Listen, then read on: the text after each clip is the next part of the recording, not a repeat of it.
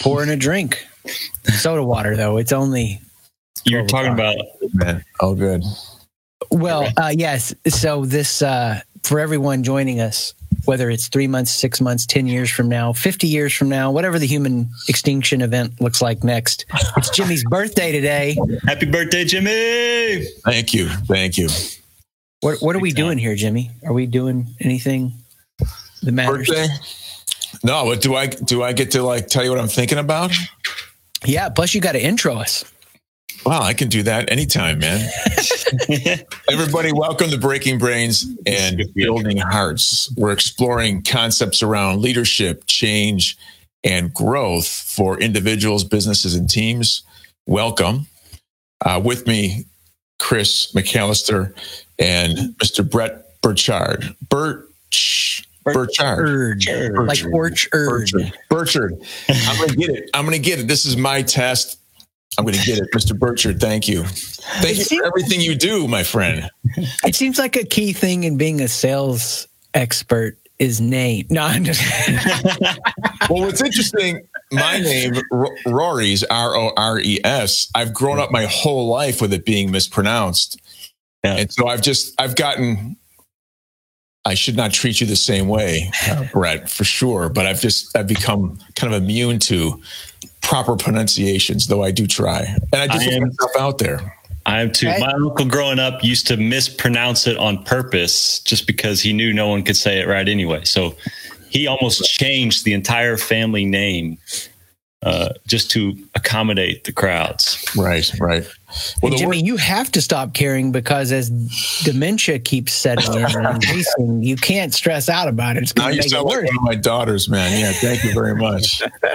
yeah, what's cool, what's interesting is COVID. I mean, talk about like demented behavior. Um, COVID. What's interesting is it makes me more serious, you know, during the day because I'm just taking things more seriously in this in this environment. But it means that I'm more wacky after hours, like when we're playing cards or goofing around the house. I'm just off the off the charts. So yeah, I'm approaching that. That maybe I'm approaching that realm of no return. Uh, we'll see.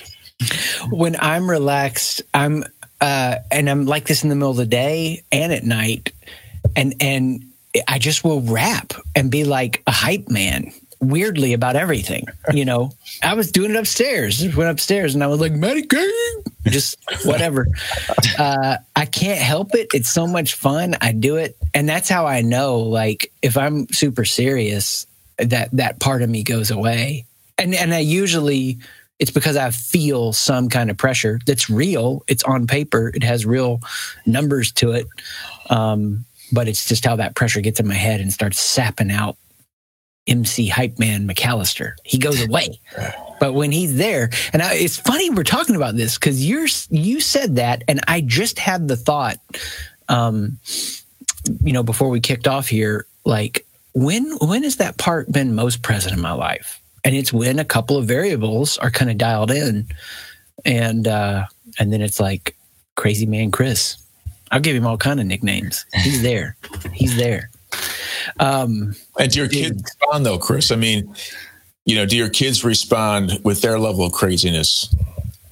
Uh, well, definitely it was it's age specific. So at 14, 16, 18, it's might be joking with me back a little bit, um, might be eye rolls, kind of 50 50.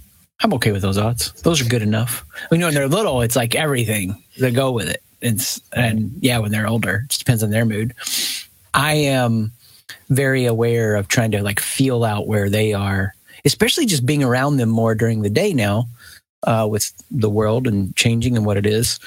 And so, yeah, they pretty much know with me.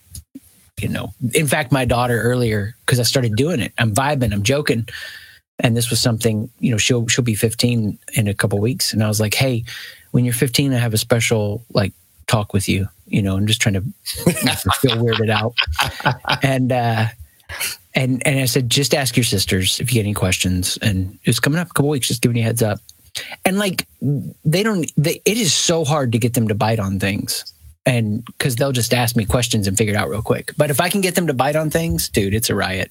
And, and actually, and, and I know I really mean this, it makes me a better public speaker because when you have that ability to take an audience with you and it's like, zzz, and then relieve that tension and have some fun with them, it's a blast. So always practicing the skills. Yeah, the thrill. See, I'm doing it. I'll stop.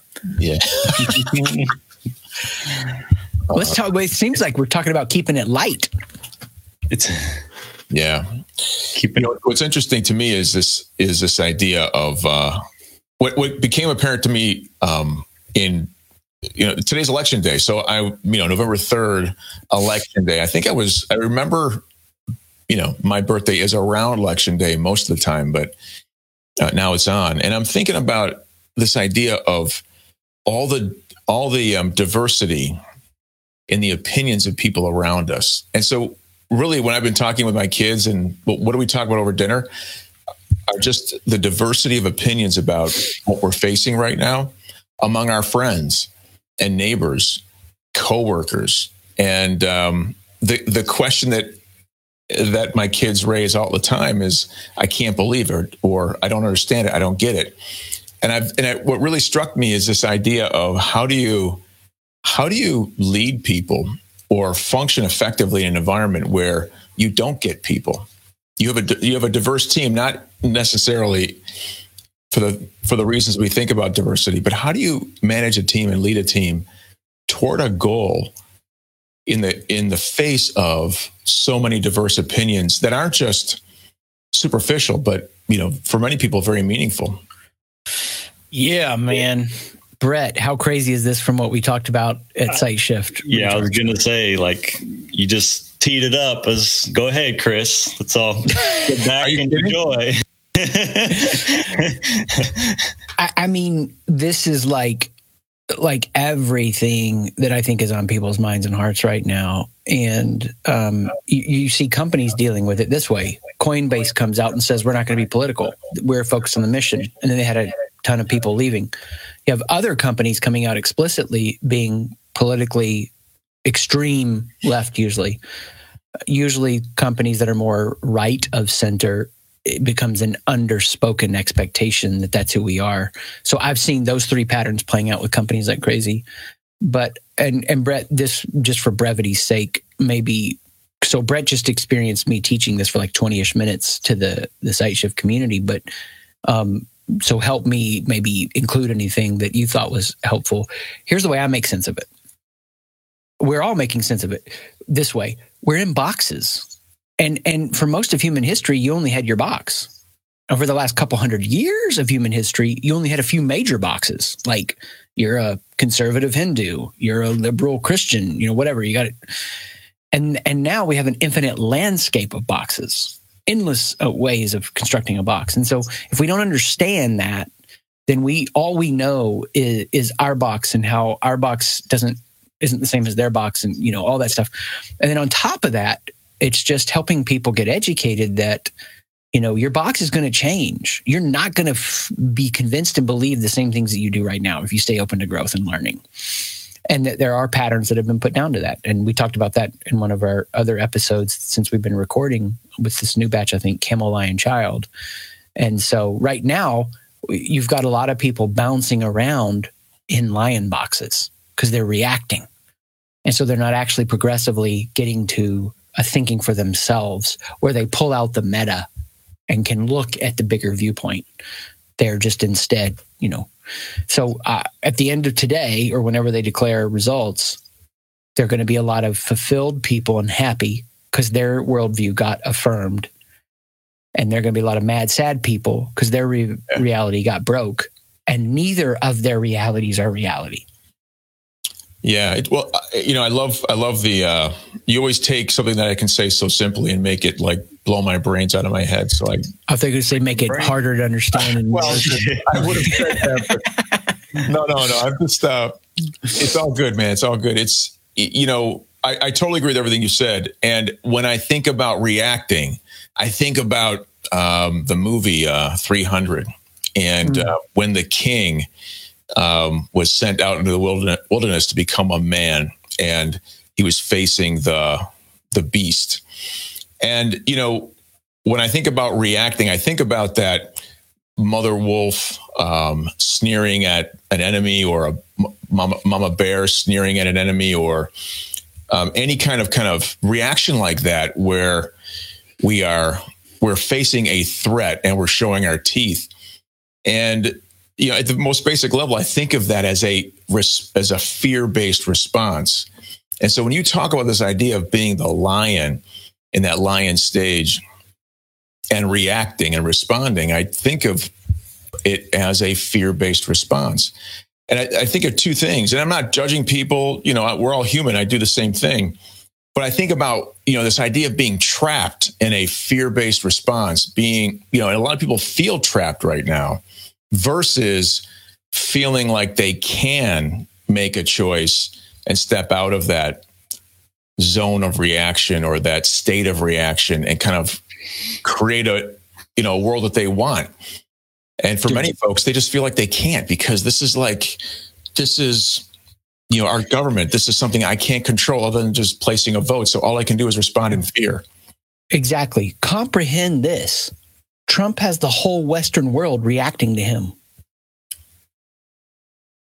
Trump, people aren't voting for Biden. They're voting against Trump.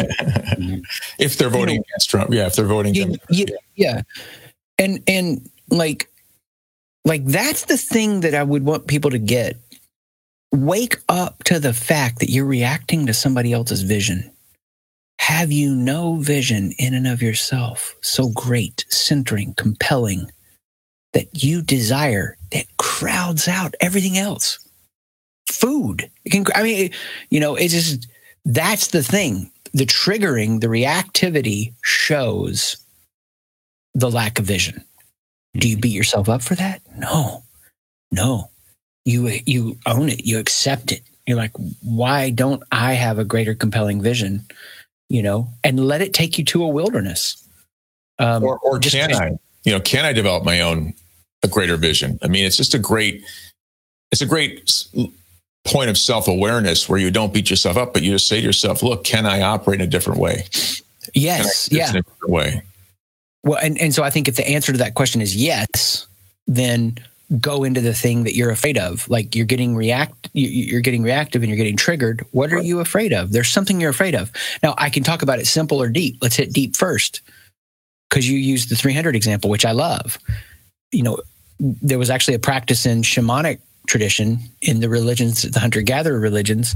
They had to go and become so one with the bear, the bear would eat them the bear would shit them out and they'd have to piece themselves back together again. And what happens when you really lean into your fears is you get disassembled. And then you have to have the ability to reassemble yourself, to reassemble your identity, a new worldview, a new awareness of mission, and how, you know, but at a simple level, you know, um, you're, you're reacting to somebody else's vision for your life and you're falsely making them the causal agent of who you are, of what you do. Right. And as Louis C.K. says, and this needs to be quoted a ton today everywhere nobody cares who the president is when bacon's in their mouth. that wisdom just is I'm just, for I, I, know you like to quote comedians. I'm just glad you didn't quote. Um, oh, I can't remember the guy's name. Shoot, number one podcast in the world, Joe Rogan. Joe Rogan he has a he has his own uh, quote about the presidency, but we'll leave that off. Uh, this yes. episode. We'll talk about it later. I'll have to go look it up. I mean, yeah, there's a guy who's you know again doesn't even mean I agree with him on everything, and I'm not saying I do, but you know, people can't groups can't handle a person living their own authentic vision, and so if you're waiting for the group to push you into living your own authentic vision, it's never going to happen because groups pull down into conformity. Groups aren't right. bad, but without healthy vision, that's where oh, groups man. go. You're opening up a bag of worms here. I don't want to dominate the conversation. I want to. I want to get Brett in here. Um, yeah, it's you are opening a can of worms, but I was thinking in kind of a, in a different light. Um, you know, you talk about these people that are playing a game that everyone else is reacting to, and and it just the whole election thing to me is uh, what captures my attention is the strategy to win the game. And how there's you know they have this thing dialed in. I think it was in it was during the 2016 primaries. Um, so it would be the 2015-16 basketball season. I was with the phoenix suns. We were in milwaukee uh, wisconsin playing the bucks and in our hotel was john kasich who was at the time running in the republican primary and he had rented out the whole seventh floor of the hotel for his whole campaign staff. He was there for an event and all this. And, you know, all of his staffers and stuff are running around the lobby. And I'm just like mesmerized. You know, here we are trying to, you know, go play a basketball game and doing our little opponent scouting reports and all that kind of stuff. And here's a dude on the seventh floor scheming to be the leader of the free world. and it was like, holy smokes, these dudes are playing a game at a whole nother level. Um, and then if you think about it, like they've got this election strategy dialed into the county. Like they right. know the four counties that are going to win that state. And it just blows my mind like the the level of the game that's being played, you know. And then all of us, you know, where you're talking about Chris when we don't have our, you know, our, our own vision or can't manifest our own vision, we're just reacting to their game. And we're mm-hmm. pawns in their game. And we're going to get moved and swayed left or right one way or the other by fear and by these you know tribal communities. And and if you can't enact that own vision on your life you're just succumbing to someone else's game but then like the the mind-blowing thing to me is these guys that are playing games at crazy levels uh, that we don't even understand um, you know we'll go stand in line and vote but um, it's it's amazing. That's I told Taylor this morning. Uh, we woke up. Taylor's my wife. We woke up. I said, "Morning, it's game day. We're having popcorn and pizza tonight to to watch the game because there it's a it's a game strategy going on, and, and we're going to watch everybody react to it. And as you alluded to, Chris, boxes are going to get broken, and uh, it's fascinating to me. It's fascinating. I, I, hope I can use it to just sell some speaking packages to help people understand how important being a storyteller is. like, stop denying the reality that the the storyteller wins. Like, I, I said this in our last show, and, and I'm saying it again, and and again, I, you know, I don't want to get into it too much from a specific standpoint. I, I have my reasons that make this harder than 2016. Um, less obvious but then i have other reasons for now that make it very obvious like it's so weird to think through things like in a short term long term china russia all this kind of stuff but but that being said um, the number of people the number of people statistically that have switched from democrat to republican over the last few months because of the reality distortion field that you just keep staying on message and turning everything to what you want it to be. And and we love that in business. That's what Steve Jobs did. He created reality distortion fields. Um, but you know, this is the moment for people to see how they're emotionally reacting and understand.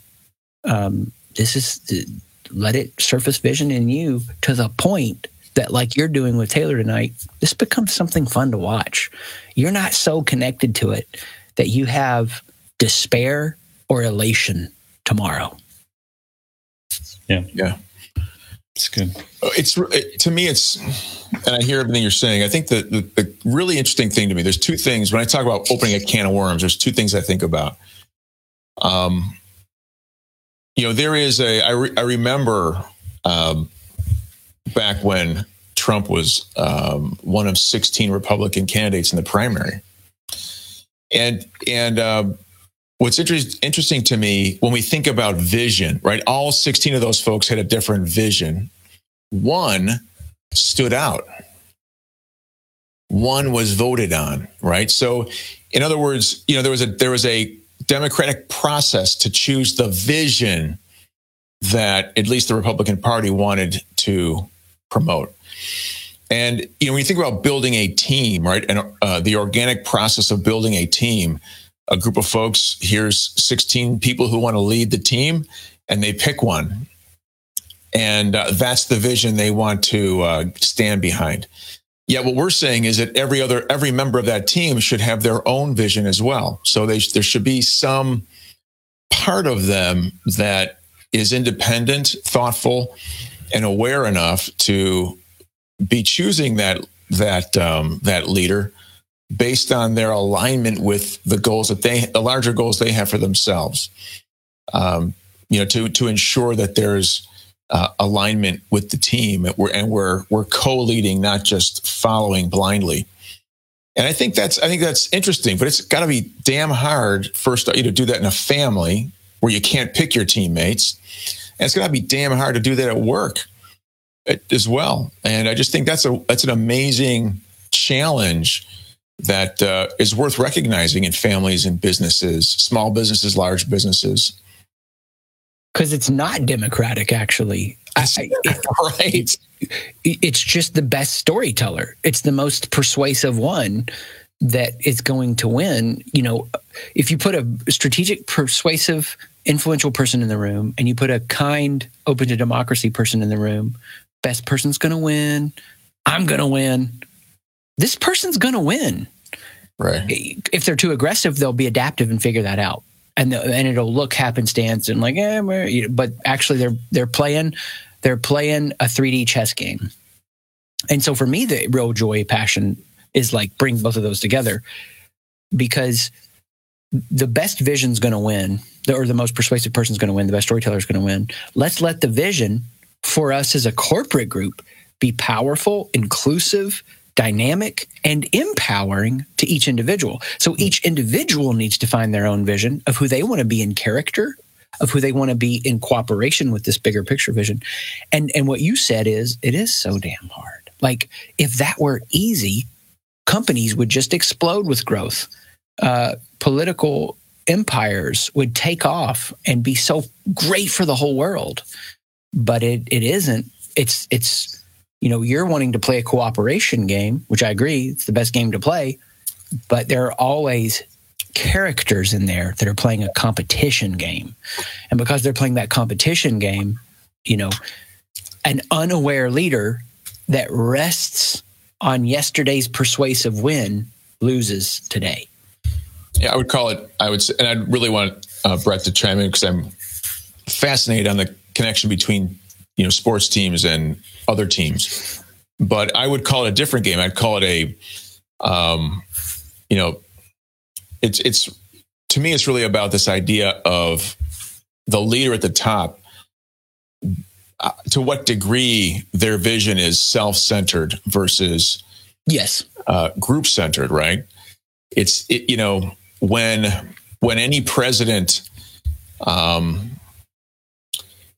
when when a president um, you know makes a public statement against an American company, right? Because that that that company has a, a policy of not selling merchandise or pl- having having allowing people to wear political merchandise at work and they make a statement against that company, let's boycott that company. That statement is a self-serving statement. It's a it's one that's not here for the best interest of the com- the country. It's one that's totally. I'm pissed because you and I've worked with CEOs who've been like that and founders who've been like that, and my tenure at those companies have been very short.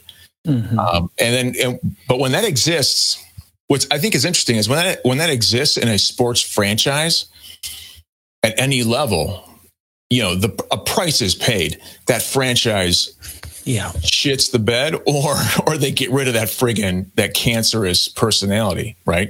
And it doesn't matter it seems to me it doesn't matter where they are in the in the organization whether it's a player or an executive. I'm curious what what brett has to say about that. Yeah well what chris is saying is like right on point with the the most powerful storyteller or the best storyteller is the one who wins who gets the gets the influence. And uh, you see that and i've seen it firsthand in the nba just where there's so many coaching changes and leadership changes and and that is it's not necessarily like there's a ton of coaches with great tactical knowledge and um, strategic knowledge of the game and are, are brilliant coaches but it's the storytellers and uh, that rise to the top and that gain the influence and become the leaders. And um, but it also turns into you know motive of the leader. Like, is right. it here to serve me or is it here to to serve the team and, and the vision of the team? Um, and I think when that vision is empowering the individuals, you know, that are a part of it, it becomes really healthy. But as the insecure leader, when it's about like me holding on to power or me being validated, you know, or me being celebrated, uh, that's when it becomes unhealthy and it ends up tearing itself down. You know, I remember being in a situation where it was like, I don't need to, I don't need to tear this one down. It's going to fall on its own. You, you, just give it enough time um, because you see the insecurity of it. Um, so, you know, as a lot of the stuff we talk about kind of comes back to motive, you know, how are you using the tools? How are you playing the game? And for what purpose uh, are you playing the game? What's the, what's the end result of that for you? Um, mm, I don't know if that helps. Awesome. question. Well, I think that relaxes people. Like, let this play out. This is going to show itself. I don't have to go down with this. This is also why it makes the stakes higher with politics because where it is now, we do get more affected. I think that's not been as true the last, you know, few cycles, but the growth of the power of the executive office as president has expanded so much post 9-11 right. that that it does affect you a lot more. And and this is for me like my 18 year old voted. So first time we've had a kid vote in our house, which is right. pretty interesting. And um and and the settle for Biden uh, meme that is so true for her generation. Like that is that is everything that that captured their focus and interest uh, as a generation. Just speaking in broad brushstrokes here, because uh, actually my daughter wrote me in, which was really gratifying. no. um, but the uh, the thing being, how much of a competition game are Democrats playing that they couldn't put out a better candidate? Like that's the best you could do. Like you've had four years right. to try to really go toe to toe and play a better game. And you're so dog eat dog that that's the best you could do. You know, and and so what I think for lack of vision. Is, exactly. Bam. Sorry. There it is. I took. Is I, sorry, man. I took the uh, the punchline away from you. Mm-mm. You helped lift it up, man. yeah, it's a bummer. And and I think for you know that's as leaders, us people watch this that are leaders. It's our job. It's our responsibility. We have to carry this mantle that we cannot let people stay in despair or exuberant, ill founded hope wherever they find themselves. Now, we can't change their emotional state. We're not responsible for them, but we can't let them stay there without offering them a better alternative, which for me is just where do you need to own your own reality with courage? Where do you need to take the next step in your mission, being resilient? And where do you need to help people around you? Empathy. Like, stop trying to worry about the whole world. You can't download all of human consciousness in your brain. Stop trying to carry all the suffering of the world. In a healthy way, be irresponsible and just own what you can own right around you and advance that because this is dissipating your emotions and, and the energy that you have around it and and the people that could be most impacted by you aren't you know? So i think the spirit of what you painted with you and taylor is pizza and chips it's the game. I read chips in i think. Yeah. but either popcorn. way. Popcorn, popcorn that was it. That was it. But but like yeah let's use it. Let's use it as an example to to our kids. And the thing that i'm saying over and over to teams that i'm speaking to and kids storytellers with a great motive human history it's going to keep playing out. You can't beat biology and evolution. These are the people that are going to impact the change, you know. But got to have the good motives. Yeah. Good. How do we get good motives, Brett? I think uh, a recognizing like the desires in you, you know, uh, paying attention. Why am I doing this? What do I want out of this? Um, and, and servicing those desires and then fi- figuring out, you know, uh, like who you are apart from everything else you're trying to accomplish and where you're trying to belong. And, um, you know, if, if you can separate that out, if you're seeking validation, you're seeking belonging from community, from what you, from your work, um, you know, you're going to show up to get, you're going to show up. I need you. I, I say this to coaches all the time. It's like the players aren't here to serve you. You're there to serve the players. You know, the players aren't there to win games so you can have a better coaching career. You know, the players aren't there. The players aren't your chess pieces to move around. Like they're people with desires and emotions and insecurities and fears and, and their own personal goals. And we show up to serve them. Um, but but once you try to get from them, you know the motives get get sour. Um, right. Right. So awesome. yeah, trying to separate that out of understanding who you are apart from what you're doing, who you're in relationship with, um, and, and show up to give, not get. That's awesome. How would you answer that question, Jimmy? How do you change somebody's motives?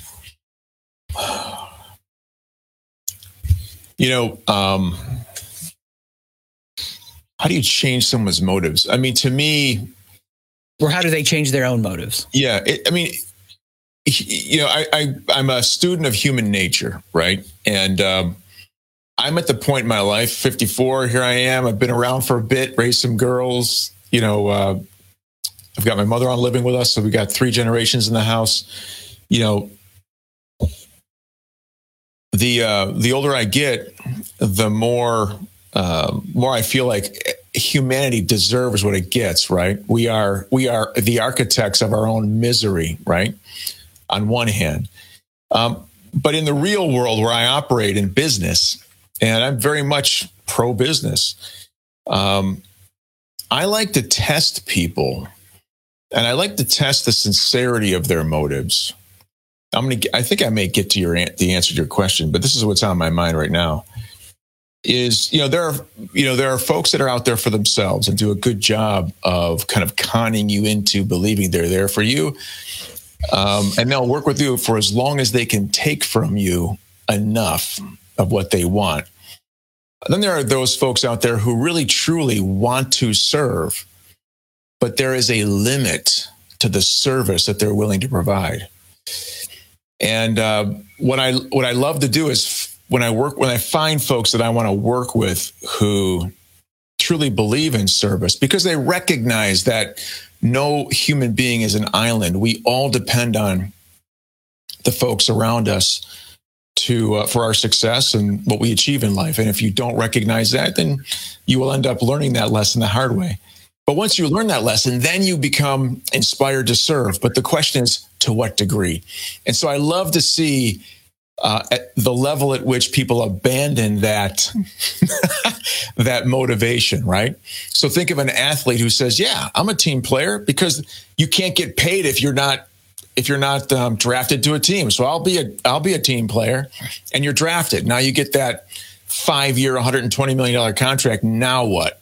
well, you know, now maybe I may be less of a team player, you know, until it challenges me in another way. So I think it's interesting uh, to really ex- to help to kind of push people to the point where you expose that point at which they end up exposing the real uh, motivation behind them, which for many people is that they are willing to compromise themselves to a degree for the team only to a point. And uh, it's interesting to, to when you find that point.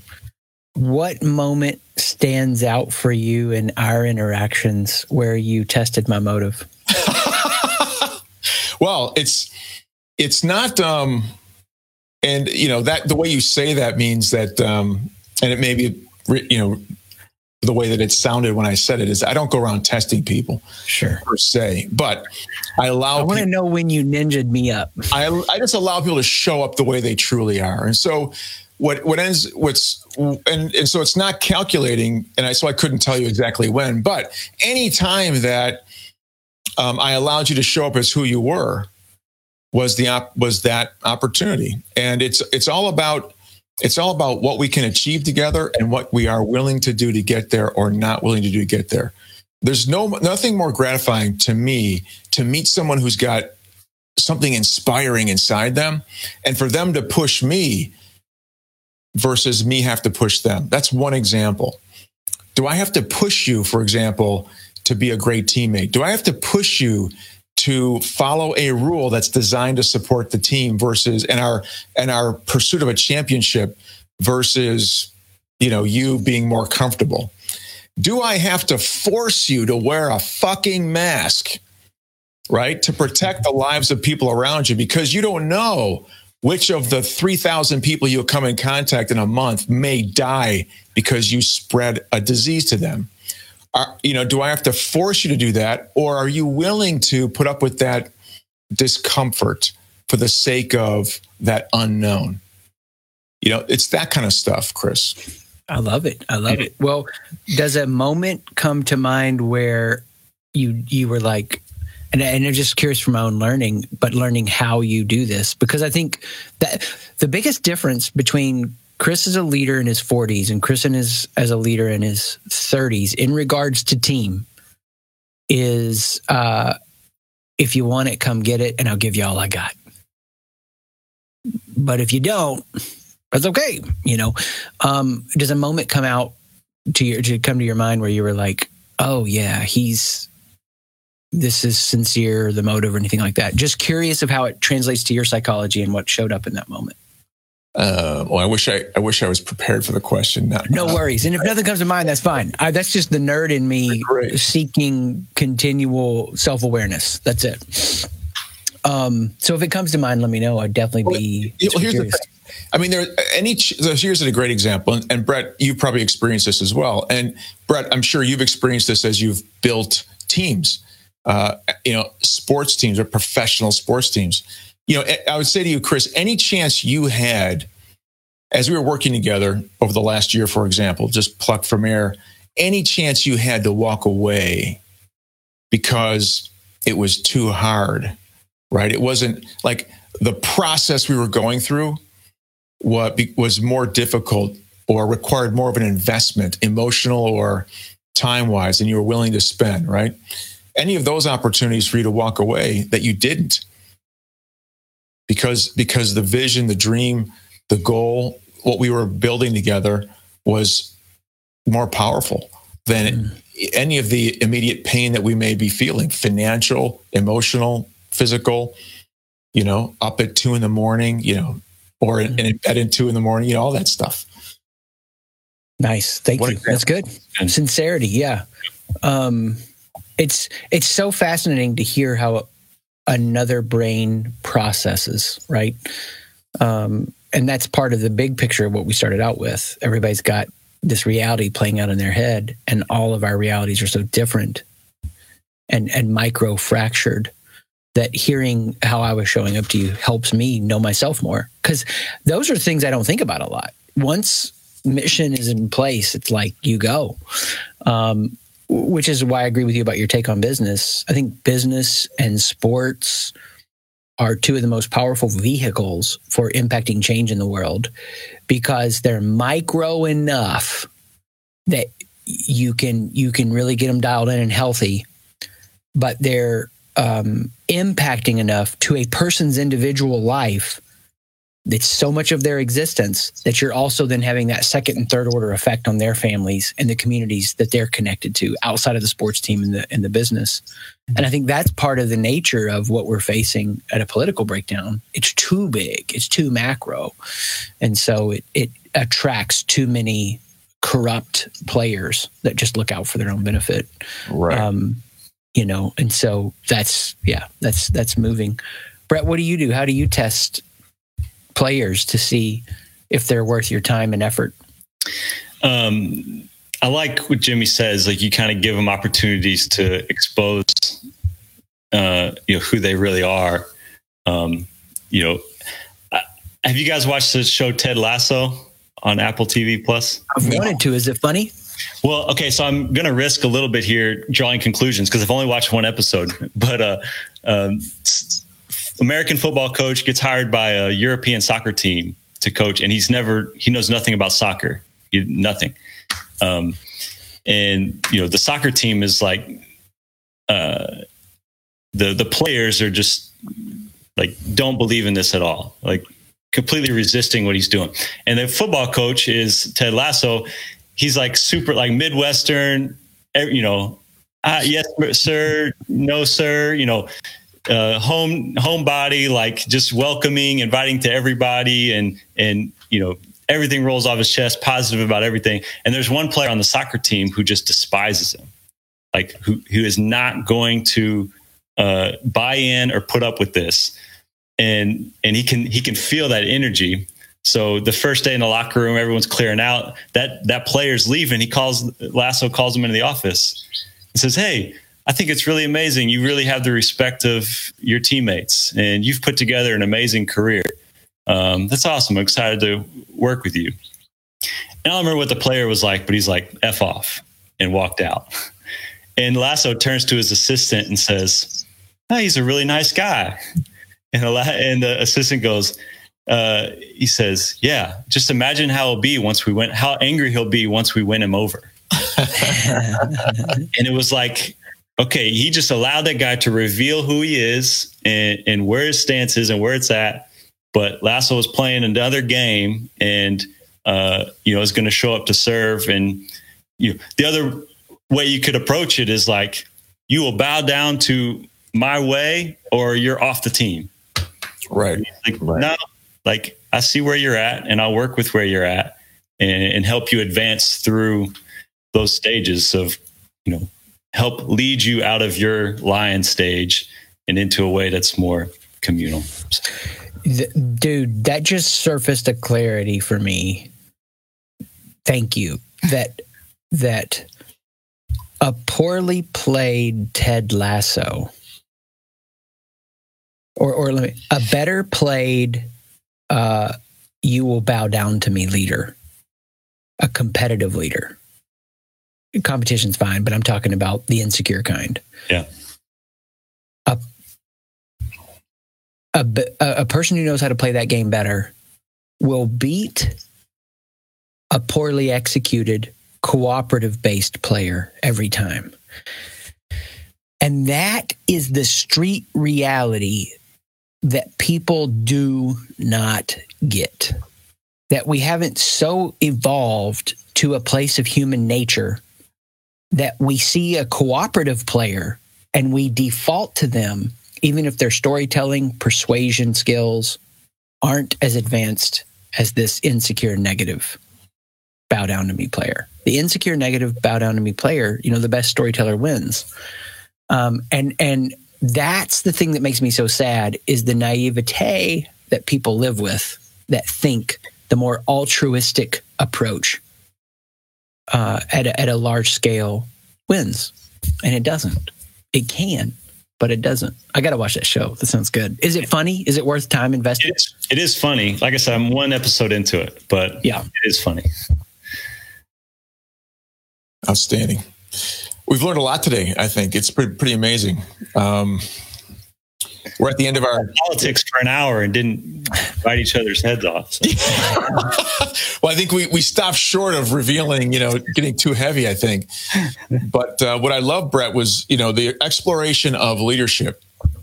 Uh, and it seems to me that what we talked about today is this idea, you know, there is a, there is responsibility in a team organization where there's a leader and there are team members. There's responsibility for leadership on both sides right? That's the first thing I think we talked about. Uh, we can't just show up and be lapdogs as team members. We have to bring some of ourselves to the table, and we have to we have to contribute some of ourselves uh, to the vision of that team. Uh, and to me, it, it, it's reminiscent, Chris, of the growth multiplier concept, right? We are all responsible for being growth multipliers. That one plus one equals three or five. Uh, we can't just show up and be there to support the ego of that leader. Um, the other thing on the other side of it, the, the leader has to show up. And it seems to me they have to have a vision that's bigger than them, right? It can't be that I'm building this team just for me and to support me and to get me what I want. There has to be something bigger because by the only way to make a vision expansive enough and powerful enough to include everyone on the team there has to be something bigger there than just the dream of the leader or the goal of the leader, or have it be about the leader, like a basketball team winning a championship. It's bigger than the leader. A leader can't get there on their own. Uh, so I've loved that part of the conversation today. And uh, of course, lots of great um, lessons along the way. Beautiful. Yeah. If anybody's triggered by anything, we don't even know where it's going to land as of when we record this. Let that be an opportunity to surface the need for vision. Yeah. Mm-hmm. We kicked off today talking about a little bit uh, before we wrap up. I know it's getting late here, but before we wrap, Chris, you guys talked about something you did with Sight Shift. Maybe you can share that with our audience. Yeah, well, so we do a monthly like community thing for anybody that's invested in the coaching, and uh, today's or this month's teaching was just on when it's all crazy and on fire. Why is that happening? What can you do about it to let it reveal mental flabbiness and grow? And and how can you how can you get your head down, your heart open, and move forward no matter what? And that's just three things no matter what's happening in the world, there is still truth, there is still progress, and there are still people that matter. And we may argue about what over tr- truth is. We may argue over what progress is and how we should order that mattering. But that's a really high level thing to think about. So take that, focus it into the individual teams you lead, and understand because there's still truth, there's still courage to own reality as it is, because there's still progress, there's still resiliency. Move your mission forward and because people still matter, there's still empathy. Find a way to show you care. Like Brett's been saying, you give to give, you don't give to get. Good stuff. Yeah. Awesome. Well, thanks, guys. Thanks for another great episode. This has been Breaking Brains and Building Hearts. We look forward to seeing eh, everyone uh, next time. Thanks. Take good care. Peace.